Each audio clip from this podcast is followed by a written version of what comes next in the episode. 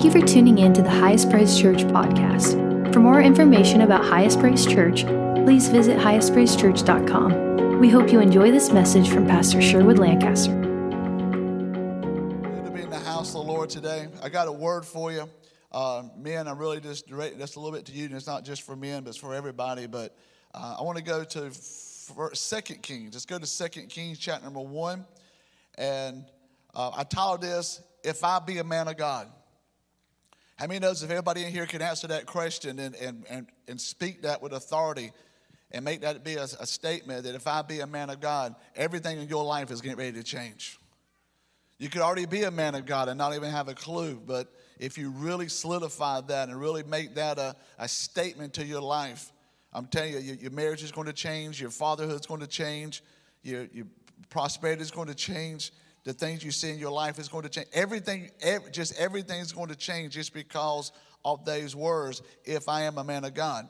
I, I love the King James Version. I actually read out a New King James, I like everything else, but I love the King James Version of it because it just says, if I be a man of God. I mean, we like to say New King James, if I am a man of God, but if I be a man of God, I don't know. I just, I just like that. I think it's just, it's just, it's just uh, emphatic in what it, what it says. Uh, I'm going to read here in Second Kings chapter number one. I was really going to talk about David a little bit. I've had this, this statement in my spirit last couple of weeks. Um, my team knows it. We've been working on some things, trying to get it right. And then this morning, I just really settled upon Elijah. Um, Elijah here, I'm going to read a little bit here, but Elijah in Second Kings chapter number one. Um, the Bible says that Moab rebelled against Israel after the death of, of Ahab. Now, Ahaziah fell through the lattice off his upper room in Samaria and was injured. I mean, this is, this is a bad day to a, this is a bad start to a bad day right here.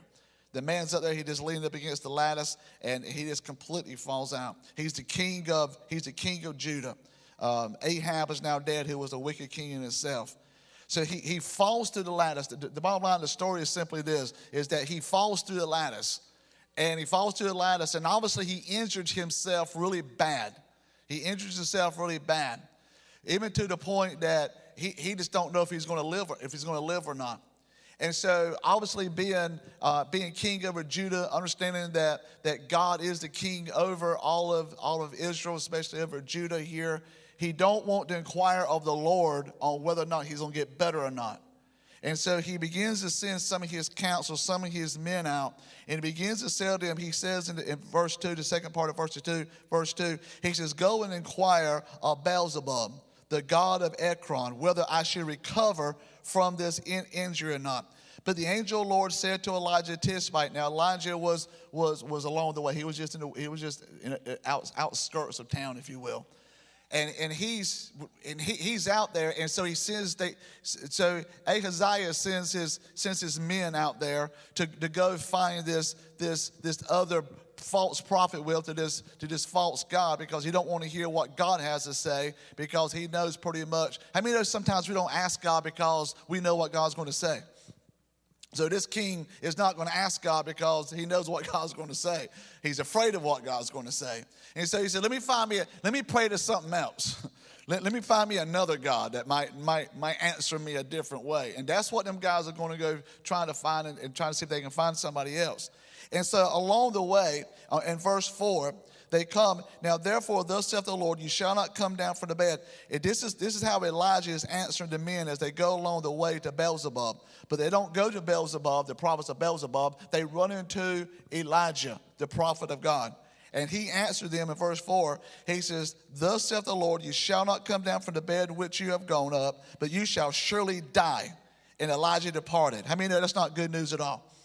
He said, Dude, you're just gonna, you're just gonna die. And when the messenger returned to him, he said to them, Why have you come back? Now, now, first of all, he sent them to go see a, one prophet, and they run into this man. They run into this, this Elijah fellow. And they turn around, and there's something about Elijah that makes them turn around. How many know that, that Elijah didn't come across as just some nut? As just somebody that says, hey, you look like king's men, go tell the king, I didn't vote for him, number one, I don't like him, and just go tell him he's gonna die. But but this, you know, he, he just Elijah says, "Hey, hey, I, hey, I know where you guys are going. I'm here to tell you, bro, to die. He, he's not to make it." So they turn around and go right back to the king. Now, the, the king's men would not done that unless they felt like they've got an authoritative answer to something. Okay, king's men didn't do that. That's a good way to get thine head removed from thine shoulders. I mean, he just killed these guys. These guys, they, you come back because some dude on the side of the road told you I was going to die. Number one, I don't like the report. And number two, I don't know who this guy is. And so obviously he comes back with some kind of authority from this man. So they feel like, wow, this guy must be some, he must be somebody, which really bothers the king. And when the messenger returned to him in verse 5, he said to them, Why have you come back? So they said to him, A man came to us and made us and said to us, Go return to the king who sent you and said to him, Thus saith the Lord, Is it because there is no God in Israel that you are sending to inquire of Beelzebub, the God of Ekron? Therefore you shall not come down from the bed to which you have gone up, but you shall surely die. And when he said to them, what kind of man was it who came to you to meet you and told you these words? And he answered, A hairy man wearing a leather belt around his, like a nut, right? Around his waist, and said, It is Elijah the Tishbite. And the king sent him a captain, sent back to Elijah a captain of 50 of his men. And so they went into him, and there he was sitting on top of a hill. And there Elijah just sitting on top of the hill. And he spoke, the, the captain of the 50 men spoke to Elijah and says, Man of God. Now, I like this. Here is a messed up, I'm going somewhere with this. I just want to set this. Because it's called like this story. So the king comes back, they come back and say, Some hairy dude with this, this satchel wrapped around his waist. I mean, he, he he's the one that said you're going to die. And so the king hasn't seen the man, don't really know the man or anything else. He sends 50 guys back. He says, I need you to go get him and bring him back to me. And I love what they do. They come back and when they go up to Elijah, and he's he's just sitting up on a mountain. I mean, we deitize these guys. I mean, Elijah was was borderline on being a nut. I mean, he's just up there, you know, he just he just hanging up there on top of the mountain. And so they came up and it says, and, and look what they called him. When they come in here, they, they come to him and they and they and they they said, man of God. They call out, and it says the king sent him, and at the bottom of verse 9, and he spoke to him and said, Man of God, the king has says, Come down. They didn't even met this guy, and they're already categorizing him as being a man of God. There's something about this. There's something about this. And Elijah answered and said to the captain of the 50, If I am a man of God, then let fire come down from heaven and consume you and the 50 men. And about that time, fire came down from heaven and consumed the 50 men. Boy, this, this story just gets gooder and gooder, right? So I didn't know this was in the Bible. It is, it's right there. I mean, we, we, we, we've gotten to verse number 11 here, and we see, a, we see a messed up king falls through lattice, hurts himself so bad that now he's in the bed, Go find me some prophet or some guy somewhere that's going to say I'm okay. God intersects it with the prophet Elijah. He says, No, man, you're going to die. He says, Well, go and get that prophet and bring him to me. He sends 50 of his choice men to go get this prophet. And, and they said, Man of God, come down from that mountain and come with us to the king. And he says, Well, if I be a man of God, then fire's going to come down from heaven and consume all of you. And fire came down from heaven and consumed every single one of them. What's your point? My whole point is that Elijah is a man of God.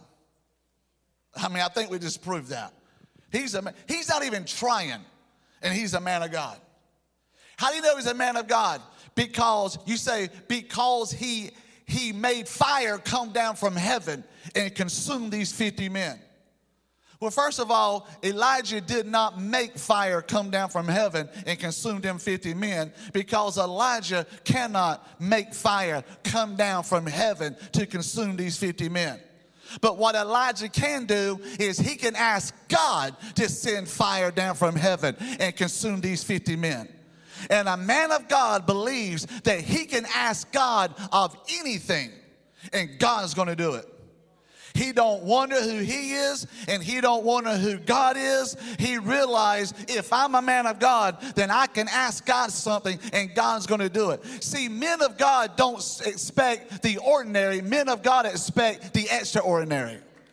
And one thing we need right now in 2022, and the one thing that we're in, the season in which we're in, we're in not people just to play games. I'm going to look at this in a second, but we need to predetermine ourselves that it's not a matter of suggestion that we need to be men of God. We have to be men of God, and we have to say, God, we can't wonder if you're going to do a mighty thing. We have to know that you're going to do a mighty thing. Now, let me deal with some of the women and some of the people, even some of the softer men who says, well, this is a bad story because these 50 men shouldn't have died. I mean, they just showed up and they just did what they were supposed to be doing. You better be watch out when you start listening to man and not listening to God.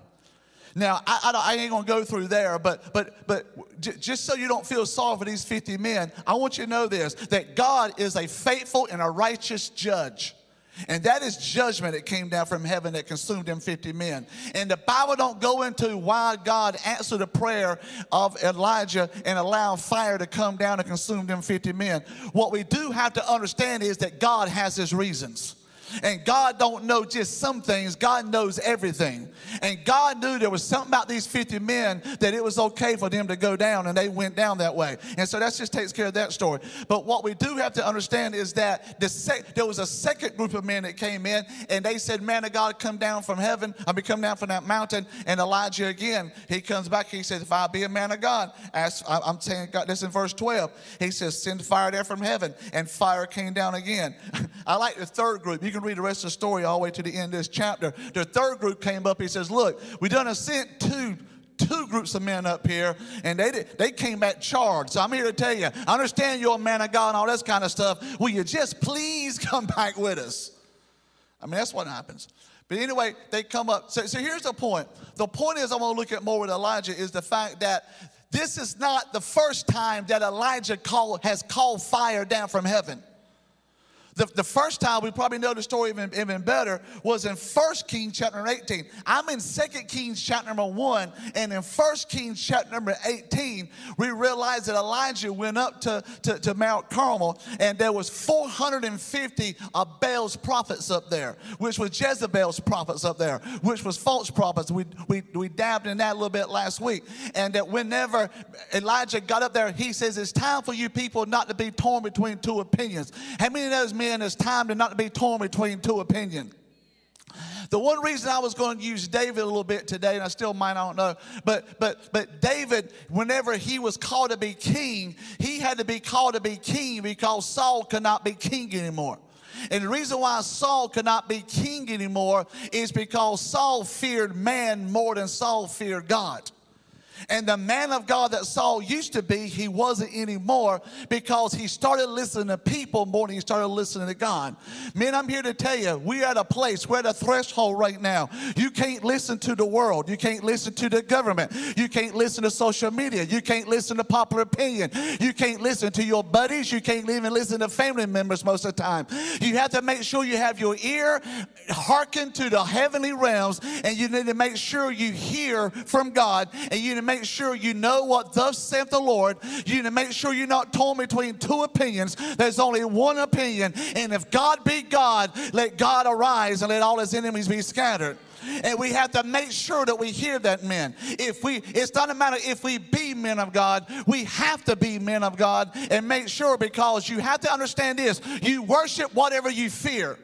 And if you fear what government can do to you, if you fear what man can do to you, if you fear what social status can do to you, then that is what you will worship. But men of God does not fear what man can do for you. And therefore, men of God does not worship men. Men of God worship God because we fear God and the power and what God has. That's what men of God is.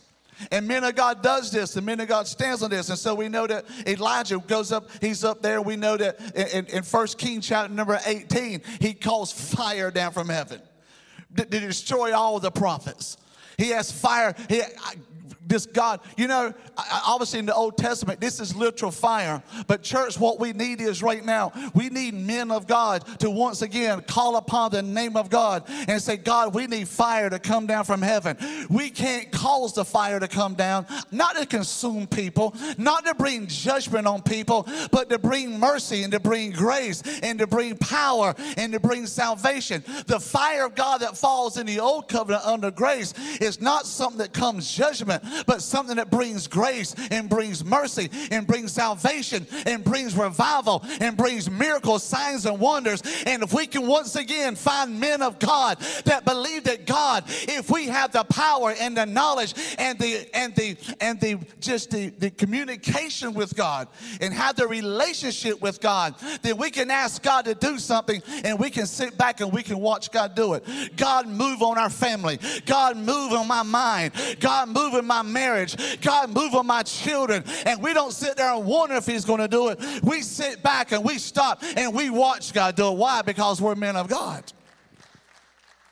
Now, this is Elijah. I want to talk about Elijah some more because I think it's important that we see the evidence of a man of God.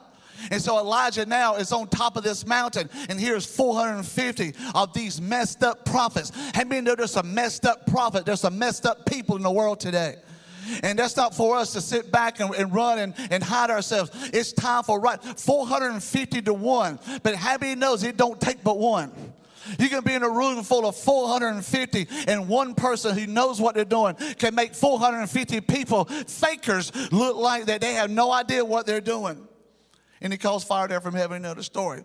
The next time we see this is not fire, but, but I do I do like this story as well. That in Second Kings chapter four, at the end of Elijah's life, that he goes and he visits this woman, this woman and this man. He's passing through. And this, this, this, this, this woman, and she, and as he's passing through, she says to her husband, she says, "A man of God is passing through, and we need to put him in our room. We need to make a room for him." And so he comes in. We know the story. He comes in and he, he stays in this room, him and his servant Gehazi. And he stays there, and the woman looks after him well, and the man looks after him well, gave him this room, this fine bed, everything, everything he needed at his, at his beck and call. Whenever it was time for him to go, Elijah comes to Gehazi. He says, Hey, Gehazi, this woman has, and this man, they have asked absolutely nothing of us, but they have served us well. Go and ask her, What does she need? What can we do for her? And she comes to Elijah and Gehazi, and she says, Hey, lady, you, you, are, you are a great host, and, and we really want to, want to, you know, just, just thank you. We want to do something for you. Look, I, I see some powerful people. I'm around some people that can do some great and wonderful things. Is there anything? Can I go before the governor for you? Can I go before the priest for you. Can I do something for you? She says, I need nothing. Everything I have is here. And they leave. And, and Elijah says to Gehazi, is There's not nothing we can do for this lady. He said, Well, her husband's getting old and she's getting old and they don't have a child. And so Elijah asked God to give the woman a child. And the woman comes back in the room. He says, Hey, lady, come here. He says, You don't have a child. God's going to give you a child. And the Bible says that she says, Don't lie to me. Now, first of all, he was a man of God. And she's talking about having a baby. He said, Don't be lying to me, man. Don't be messing up. He said, No, I'm telling you, by next year, this time, you're going to have a child. And the Bible says by next year, that time, she had a child. Now, that's as far as I'm going in this story, but here's what I want men of God. Here, men, what I want you to hear. I'm not just going to stick with fire stories. I want us to get to the point that we believe God for the supernatural. We believe God that not only can we believe that God can send fire revivals down over our families and over our finances and over our lives and over our churches and over our regions, but also, God, when we see a situation, God, I believe you can change it. God, I believe you can go against the known laws of nature and that, God, you can do something that's powerful and something great. You know what the world is waiting for? They're waiting for men of God to ask God to do something other than help us make it to church every other weekend. We need to believe and ask God if there's somebody who needs a miracle, if there's somebody that needs a touch, if there's somebody who needs to hear from God, we need to be somebody needs to cry loud and spare not and don't give a rip what the world thinks and what social media thinks and what the new society is thinking. We know what thus saith the Lord, and God, we believe we can ask you anything and you'll do it. Because that's what men of God do. That's what men of God do. One thing we have to understand is that the devil tries. He, he never tires and he always tries. he will never continue to try until he is completely overwhelmed. So I want to give you some things here, I begin to look at some other men of God in the Bible and why it's important. And the reason why I said that is because here is Moses. How many know that Moses was a man of God? And Moses was a man of God, and he was sent on assignment. And he come to Pharaoh, and Pharaoh obviously is the mouthpiece. Pharaoh obviously is, the, is an instrument. He's a, he's a symbol of the enemy, if you will, the devil himself. And we see here that the enemy never, never tires. And men, I want you to understand something. Whenever the enemy comes against you and, and you don't think you're a man of God, and maybe I know I'm coming to church, I'm doing the best I can. I want to raise my children right because it's very important that our children understand what is right and what is not. And I'm here to tell you if you teach your children what is right, they get it probably better than 90% of adults do. They get what is right. That's why the enemy is after him so hard. So that the houses, not just churches, it's more than ever before that houses right now need men of God to stand up and say, look, it doesn't matter how hard it is, it doesn't matter how the enemy comes against us. We understand that the enemy never tires. And we have to continue to come against him. What's your point? Blood, frogs, lice, livestock pestilence, boils, fiery hell, locusts, darkness. These are the things that the, God kept on throwing at Pharaoh, kept on throwing at the enemy. But guess what? He never tired. He kept on coming. He kept on coming. But a true man of God, he never tires either. And so he keeps on going. And the more the enemy keeps coming after us, the more we keep coming back because the strength doesn't come from us. God is the one who calls us, God is the one who strengthens us. And even though the enemy doesn't tire, I'm here to neither does God, and He'll always give us the strength. And even when we do our best prayer and we do our best worship, but the enemy still never tires, I'm here to tell you that true men of God never give up just because we're going through a little bit of battle, we're going through a little bit of struggle. God will always win out. There's never a battle that God has ever lost, and there never will be a battle that God will never lose. And we need to make sure we're men of God and hanging on on to what God tells us to do.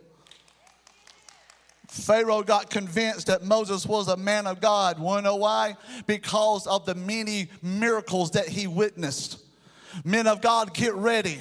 Get ready for the Pharaoh. Get ready for the enemy. Get ready for the attacks in your life to begin, begin to be convinced that you are a man of God. You want to know why? Because everything he continues to throw at you and everything he continues to not be tired over, just get ready because it is the miracle of God that God is working in your life that's going to prove to the enemy who used to have power over you is no longer going to have a power over you because true men of God realize the way we overcome the enemy is through the mighty hand of God.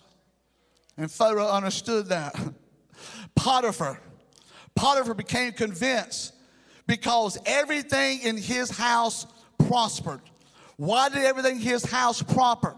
prosper? Because everywhere there is a man of God in a place, there is change. Men, you won't change in your house. Men, you won't change in your life. You want to quit doing those things in private. You want to quit doing them things you're trying to get overcome. Become a man of God. Become a person who has a relationship with God because every man of God always causes change. You cannot be a man of God and enter into a circumstance or enter into a room that it does not change. I was raised with men of God. I was raised around men of God. And all you had to do was walk into a room and you didn't say to say, This is so and so, and they're a man of God. You could walk into a room and realize the atmosphere changed because there were men of God. Potiphar knew that there was a man of God in the house. And you know who he was? He was Joseph. Joseph, Joseph, Joseph many color. Joseph, the one that, that, that was Jacob's youngest son, the one that was sold into slavery by his, by his brothers and, and end up in, in, in prison. How many knows, men, that you can still be in prison? You can be in prison. You can literally be in prison, but you can be in prison by the things in spiritual realm, the things that your granddaddy dealt with, the things that your great uncle dealt with, the thing that your father dealt with, the thing that you've been dealing with. How many know you can still be dealing with some stuff, but you can still come out of that thing because whenever you realize that it was in, it was a slave that was a man of God that caused everything to change and everything to prosper in Potiphar's life.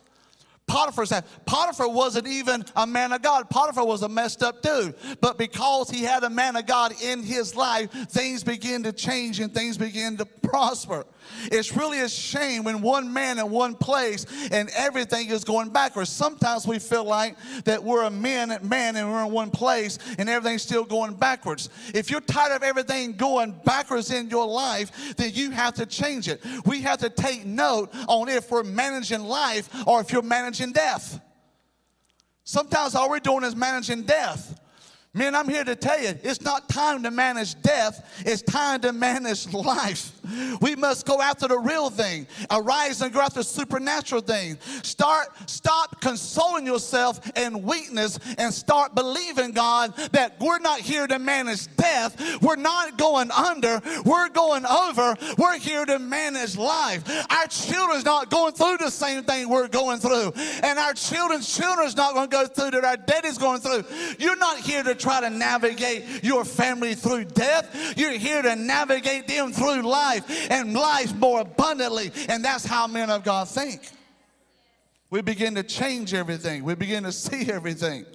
We're lame when our excuses is, is that we would have done it if we didn't go, had to go through all this stuff. Well, let me go ahead and tell you, all God's people has to go through stuff. I mean, right? Come on, man, we have to go through stuff. Well, you know, if I was like you, honey, you don't have a clue what I go through in a day's time. You have no idea. I mean, it'd be like a, I mean, it'd be like, I mean, it, would be like a, it'd be like a, a football team. How many Dallas Cowboy fans do we have in here? Two. Okay, that's what I think. Praise God. God is moving. God is moving on the earth today. Hallelujah. Three. Okay, brother. God bless you. Bless you. Five. Oh, Lord. Now God is moving. It's taking a while. You see how the Spirit. Well, Pastor, glory, hallelujah. You know, how about them Cowboys? You know, I want to put your hand up. But here's, the, here, here's the thing. I, the reason why I say that is because I, I could have, everything's changing now, but, but, but you know, if, if you're a football team, it'd be like, it'd be like, a, it'd be like if Dak Prescott I like that. If Dak Prescott would say, you know, I would have scored. I would have scored that play if the, if the Giants wouldn't have gotten in the way. You're a Giants, another football team. Now, what kind of, now, you five Cowboy fans, now, what kind of, what kind of solution would that have been you losing that game if the problem of them not scoring was the fact that the Giants got in the way? Well, that's what football team does. You got one that has the ball, and you got one who tries to stop the dude who does have the ball. And the excuse isn't that you don't score because the Giants is in the way. The point is, is that we scored even though the Giants was in the way. Come on, now you now, now, now, come on, Cowboy fans. Now, what if Dak got there and say, We won today because we scored every time we got in the red zone, which is inside the 20, because even though the Giants threw their best defensive end, they blitzed their best linebacker, they did everything they could, but even though they come against us with every plan and every scheme they had, we got into the end zone. Oh, we had to dig deep into our bag of plays. We had to think, we had to scheme, we had to make up some stuff as we were going, even though we are professionals and we have plays. But sometimes you got to just throw everything out the window because the giants are coming at you with everything they have. But guess what? A victor is someone who's not because you're a victor because you haven't been through a battle and you haven't been through a fight. You are a victor because even though you've been through a battle and even though you've been through a fight, you made it to the end zone anyway. And therefore you can stand there and you can take that football and you can spike it into the ground.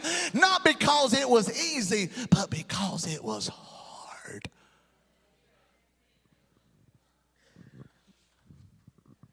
Man of God says, you know what? We're going to score. And I see the giants over there. I see you. Mean, Giants fans we have. I mean, you're probably getting mad. We probably gonna call me another church. I'm just, I'm just saying. I mean, there's nothing. Okay, two or three, four. Okay, God is moving again. Eight. The bottom line is, guys, how lame, how lame is it if the teams that we pull for have these lame excuses that we would have won if the enemy wouldn't have been in our way, if the other team wouldn't have gotten our way? That's how we sound to God sometimes. You know what, man? That's how you sound to your wife sometimes. You know what? That's how you sound to your children sometimes. I would be better if it wasn't for this. I would be better if it wasn't for that. If it wasn't for the internet, wasn't for the alcohol, if it wasn't for my tongue, it wasn't for what other people are doing to me. Well, don't nobody wants to hear that. Don't be a lame man, be a mighty man and stand up and say, it doesn't matter what the enemy, it doesn't matter what they're planning in the other locker room. The locker room too. And I've got a plan from God, and everything's going to be all right. Because we're men of God. So what men of God? If I be a man of God, mean that Joseph prospered in prison and brought forth revelation that catapulted him into the limelight of prime minister. When he then, when he took office, everything changed. What's your point? It wasn't when he could see. We think we like to use Joseph in that whole story. That Joseph, we, we get it confused that he was he was prime minister when all these things happened. Uh-uh. He was in bondage. He was locked up. And even though the world and, and it wasn't his fault, and, and maybe some of it was his fault, and, and it doesn't matter, but it was in bondage when he really realize if I'm going to be something, I got to change something. He became a man of God when he was in bondage. And we came out of bondage, not only did he change the area in which he was in, he not only received power, he received revelation that catapulted him to the highest place he could possibly get to. Men of God, get ready. You say I'm lowest I've ever been, or, or maybe I'm in mediocrity, or maybe I've just settled where I'm at. I'm here to tell you that if you become a man of God, if you become a man of God, you begin to prosper and you begin to receive revelation that's going to catapult you into a place. Because let me tell you something, I'm going to tell you. I'm just going to tell you. you. You can do what you want to with it. Men of God prosper. You know what I said? Men of God, you're tired of your business, you're tired of your finances, you're worried about interest rates going up, you're worried about what's going on in the world today. You know what God is saying? Don't worry about what's going on out there. You focus on what's going on in here. You focus on what's going on in this word right now. Because if you be a man of God, don't worry about it. I can show you all through this Bible. I'm telling you two or three of them that every man of God in the Bible, it didn't matter what happened on the outside. It didn't matter what happened to Ahaziah. It didn't matter what happened to Israel. It didn't happen to, didn't matter what happened in Egypt, didn't matter what happened in Moab. Everywhere there was a man of God, not only did they prosper, but everything around them prospered.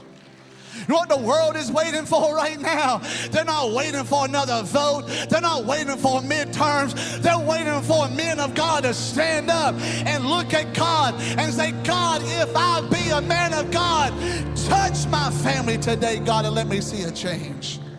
No, we need in the pulpit today.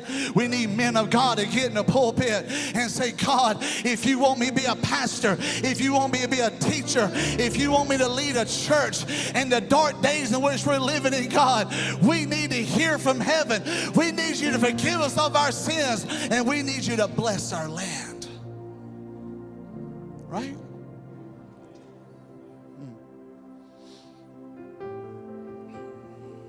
Got to prove you called sometimes. Well, how do I know if I'm called? Well, be like Peter, Matthew 14, 28. Hey, God, if that's you walking out on that water, tell me to come out here with you. Being a God is not afraid of God. See, the fear of God means the knowledge of God. Fear means knowledge and we worship him because of the knowledge of who he is. And Peter looks out that water and he sees Jesus walking, walking on the water. He says, I want to do that too. And if God calls you, he equips you. Men, you hear what I just said? If God calls you, he's equipped you. I'm not here suggesting it. I'm not here telling you to go home and pray about it. I'm not telling you to go home and put it on some of the three or four things you need to accomplish the rest of this year. I'm here to tell you right now, God is calling you to be a man of God. You say, Well, I can't do it. Good. That's the first thing you need to say. That's what Moses said. That's why every single one of them says, I can't do it. Good. You're exactly right. You can't do it. But I know a man who can. And if you hook up to him, because see, every single man of God says, I'm not, I'm not connected to the world, I'm connected to you. We hope you enjoyed this message from our weekend experience. If you want to partner with us as we see lives changed and God's kingdom advanced, you can donate through our website, highestpraisechurch.com. And if you would like to stay up to date with all that God is doing here, be sure to follow us on Instagram at highest.praisechurch and like us on Facebook at Highest Praise Church. We can't wait to see you soon.